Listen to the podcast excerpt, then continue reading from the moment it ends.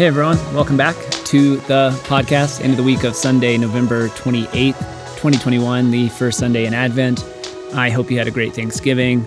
I hope you didn't tackle anyone at Walmart on Black Friday. And however you spent your week, I hope that you had some time to relax and and be.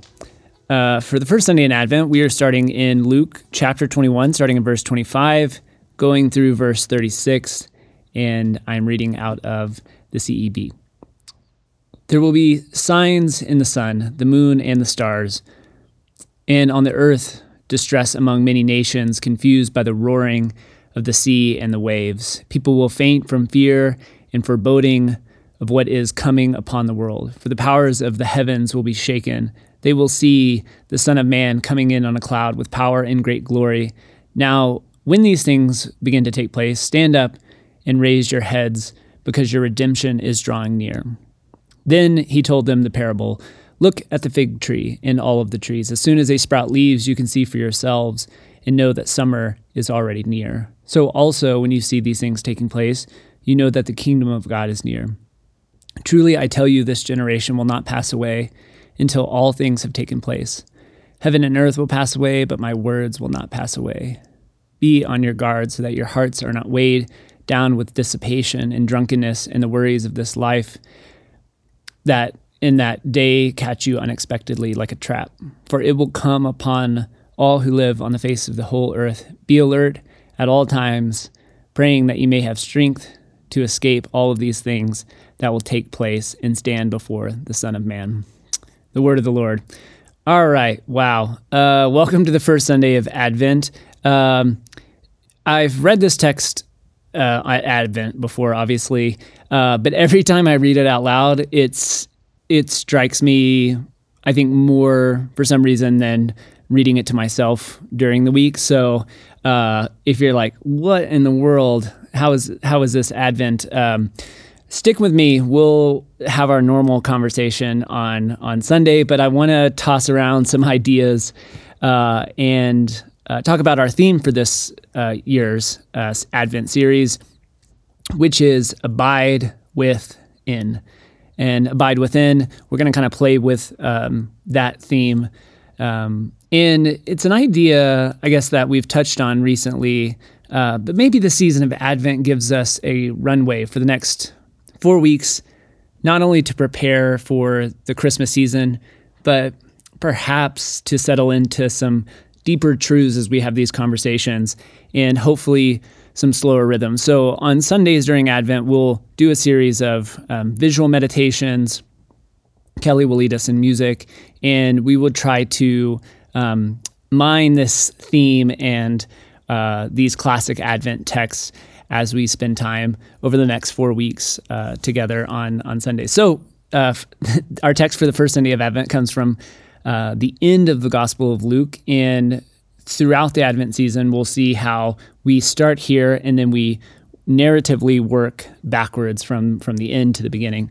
So if you're like, why are we in Mark or why are we in Luke 21? That's the reason why. So you probably noticed that uh, two weeks ago, the final lectionary text for Mark's gospel was also apocalyptic in nature, and we start uh, Advent with the Lucan version of that Mark text and the words of Jesus about the destruction of the temple in Jerusalem. And it, we have this almost identical exchange between Jesus and his disciples, with the author of Luke adding um, details to the story and fleshing that out a little bit more as Luke does uh, to Mark's gospel. So Jesus' encouragement here is very similar to what we talked about a couple of weeks ago as Jesus tells them to stay on guard, to keep watch, uh, to stay awake. And that's exactly what we talked about in the context of the Gospel of Mark a couple of weeks ago. We asked, you know, what does it mean for uh, the church community to stay awake? What does alertness look like in the context of following Christ? Is what we talked about on Sunday a couple of weeks ago. So the question for Advent is traditionally not not too much different than that. It's traditionally understood as a season of preparation for the coming of Christ leading up to Christmas. And uh, maybe I'll say off the top that some people um, find the whole exploration of Advent or the season of Advent to be, a, I don't know, a bit naive or, I don't know, just bland, as it seems like we're preparing for something that we already know has occurred in, in human history. Uh, in other words, like if Jesus was born, Emmanuel, God with us, why are we pretending 2,000 years later to prepare ourselves for this arrival every year in, in this kind of liturgical way? And I'm kind of sympathetic to this skeptical view of the Advent season, uh, in perhaps being a bit melodramatic in its approach and its interests. But I, but I also think about uh, the famous words from the Christian mystic Meister Eckhart when he writes, "What good is it for me if this eternal birth of the divine Son takes place unceasingly, but does not take place within myself? What good is it?" To me, if Mary is full of grace, if I am also not full of grace, what good is it for me, for the Creator, to give birth to the Son, if I also have not given birth to Him in my time and culture? This then is the fullness of time when the Son of God is begotten in us. And so we're going to play with this idea throughout the season of Advent about um, Christ abiding uh, within us, with us. And so as we think about the season of Advent and we see or sympathize right with this skeptical view of saying, what, are, what are we doing? We're just kind of playing around, pretending uh, like this event hasn't already occurred in human history. Um, and while the historical Jesus is incredibly important, and that scholarly endeavor is um, so critical to to how we understand so much more about Jesus than than perhaps. Uh, people did even a couple of hundred years ago, right? Um, it's also critical to remember that when we talk about the Jesus of history, we are not only attempting to speak of Christ in historical terms, uh, because I think when we do only only that much, right, uh, we're not really receptive to any kind of uh, transformative nature of the, the liberation in which Christ is offering spiritually, about Christ abiding with us, this idea of the Son being begotten uh, eternally, um, what that liberation for us might bring. How, how might we think of the ways God abides with and within us uh, during this Advent season is a, cre- is a question that we hopefully can explore on Sundays. Okay, so why why the apocalypse here again? two virtually for us two weeks in a row. Uh, incredibly similar texts from Mark 13 and from Luke 21. Uh, and I don't want to completely brush over the apocalyptic, apocalyptic nature of this text, even though it's really difficult to kind of unpack all of this. We talked a couple weeks ago about how apocalyptic literature is was a common way of storytelling in in the Jewish consciousness and imagination of this time. So again, not foretelling of future events that have not happened on Earth, but is a type of literature that is revealing something. Right? The the word apocalypse in Greek really just means to uh, to reveal. That's why at the end of uh, the Bible, the the book that we call Revelation, it's the same thing. It just means to reveal, to pull back the veil apocalypse is just this word. Um, so I'm I'm not, for our purposes, I'm not too concerned with the apocalyptic nature of Jesus' claims or the end times concerning the destruction of the temple in Jerusalem, which we talked about again a couple of weeks ago, and about how these gospels were written in and around those times. Luke probably uh, after the destruction of the temple.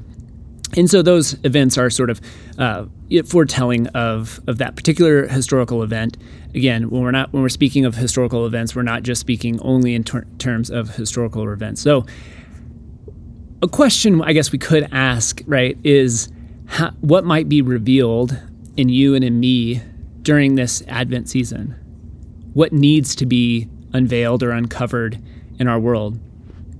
And so, the question of Advent preparation, or even the invitation that Jesus is offering in this text that we just read, is to be prepared for some kind of revelation. Um, doesn't require uh, doomsday predictions, but maybe maybe it al- allows for us to be surprised.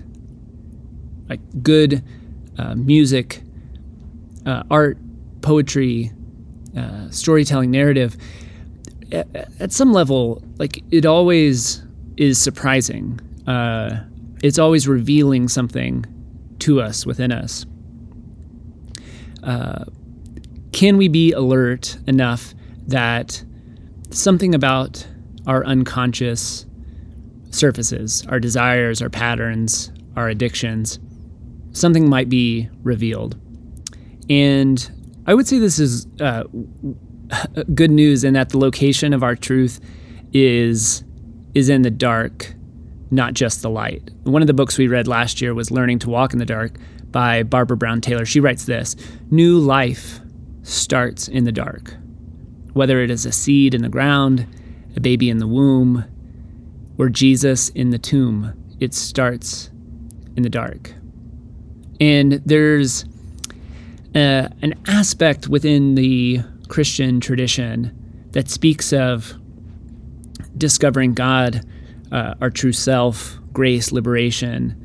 Um, similarly, that it starts in the dark, that it starts from these unexpected places. And as I was thinking about Advent this week and these ideas about what is hidden and what is possible to be revealed, I was thinking of a couple of stories that um, have always stirred my imagination in in the direction of these questions. And one is this parable from the Sufi tradition that goes something like this: A Sufi master had lost the key to his house and was looking for it in the grass outside. He got down on his hands and knees and started running his fingers through every blade of grass. Along came eight or ten of his disciples, and they said, Master, what is wrong? He said, Well, I've lost the key to my house. They said, Can we help you find it? He said, I'd be delighted. So they all got down on their hands and knees in the grass and started running their fingers through it. As the sun grew hotter, one of the more intelligent disciples said, Master, have you any idea where you might have lost the key? And the master replied, Of course, I lost it in the house. To which they all exclaimed, Then why are we looking for it out here? And he said, Isn't it obvious? There is more light out here. Okay, so this parable reminded me of this line from the scholar Mark Taylor he says, Religion is most interesting where it is least obvious. And there's something about the nature of what is hidden to us, something about what is what is true, what is deeply meaningful, human, and uh, to, to you know to quote the idea from from Paul Tillich that theology is simply matters of ultimate concern. That uh, most of what we would rather do, most uh, Christianity, most um, of the basic forms of religion are all about what is available to us in the light. When actuality, we know that uh, God, uh, our true self, grace, liberation, whatever words we want to use for ultimate concern and meaning, lie within uh, a much more human and, and, murkier place. And I, I propose that it's um, this kind of apocalyptic revelation, disruption, where liberation can actually happen. You know, back to the Barbara Brown Taylor quote that new life always begins or merges from from darkness. So our Advent hope, well, this is the week of hope in the season of Advent, says something similar that something uh, can be revealed and uncovered that can bring new life, joy, um, not something in the superficial sense, but there can actually be a radical reading of our own Christian tradition, whether that be Advent or other biblical narratives, or even uh, the reading of the crucifixion as, a, as an event that, that ruptures uh, the nature of reality, even in its absurdity, that, that Jesus dies on a cross, that that experience uh, in human history is, is one that um, not only lies in human history, but opens up new possibilities for liberation and hope for all. That there's something about this subversive reading that says uh, our, our, our truth actually can emerge from the darkness, I think is a, is a very hopeful Advent message and maybe a place that uh, we can start from this week. That uh, most of Christianity and most, I would just say, basic like Americanized culture, like once the light, once um, what is uh, sanitized, the easy explanation, uh, the good feeling, when the apocalyptic nature of the Advent message for us is that there is an opportunity for the exploration of the unconscious dimensions of ourselves, our desires uh, in our world. That this is a, a kind of darkness where the the key of uh, truth is hidden, if we can say that much. You know, I also think about the story even of Ad- Adam and Eve. That this is there is a kind of reading of that story that allows for a um, subversive trickster revelation to emerge. That uh, the tr- traditional reading of Adam and Eve is that Adam and Eve um, sinned in the garden by um, eating from uh, the tree of knowledge of good and evil, and therefore, you know, they are banished from the garden. And there's another reading that speaks of Eve as this hero that allows for um, for a different kind of freedom to emerge. So, so in this reading, Eve is not sinning in the classic sense, but actually stepping into a new kind of disruptive liberation in which there's an embrace of what it means to be human fully in uh, the fractured nature of reality, how ever muddy and murky and full of uh, pain and grief there is, there is something that is disruptive and liberating at the same time. And there's something about um, the promises of most of Christianity that seek a um, return to the garden or a utopian. But what this usually does is it very very obviously ignores, I think, I would say most of what it means to be human. All of our experiences of uh, our own failures, our own, um, again, des- desires, the things that we usually, um, that are maybe even hidden to ourselves. These are the kinds of things that um, a lot of Christianity and religion uh, do not touch because they're either um, trying to make their way back to the garden or they're trying to long for a future kind of perfection. And again, this is not too different than the promises of um, the the tech industry or capitalism, where everything is is very sanitized. Like right, we see this even in the perfection promised by the digital world of Mark Zuckerberg's metaverse if you haven't seen the video, like there's this completely sanitized uh, utopian digital world in which you can live. And what was that show on Amazon Prime? I think it was uploaded. Anyway, um, that there is a kind of digital world that is um, promised where there where you can avoid most of what it means to experience what it is to be human. And the advent rejection of this is the apocalyptic nature of what is being revealed in human history this idea of God with us. Um, there's something sacred about our humanity, even in its mundanity, its absurdity, its pain, in that one of the Advent messages of hope for me is that we shouldn't run away from our humanity, but have a radical embrace of uh, our own experience of what it is to be human in this world right now, because the whole trajectory of um, Jesus being born into the world is that God does not reject this world. God does not reject the humanity. God comes into uh, this embrace of what it means to be human amid failure, grief, in uh, to use the broad term of, of darkness, because it's from that darkness that there's the uh, the possibility for a uh, our capacity for love and forgiveness and justice to grow. And, and that is um, what I hope to kind of explore this week as we talk about Advent, offering us a window of hope in the dark, not in a naive or depressive sense, but knowing that the truth is already within us and that the truth is emerging from uh, this dark this dark place. So yeah, I think I'll leave it there. Uh, looking forward to our conversation on Sunday. And as always, as we approach this week, may we love God, embrace beauty, and live life to the fullest. Be well.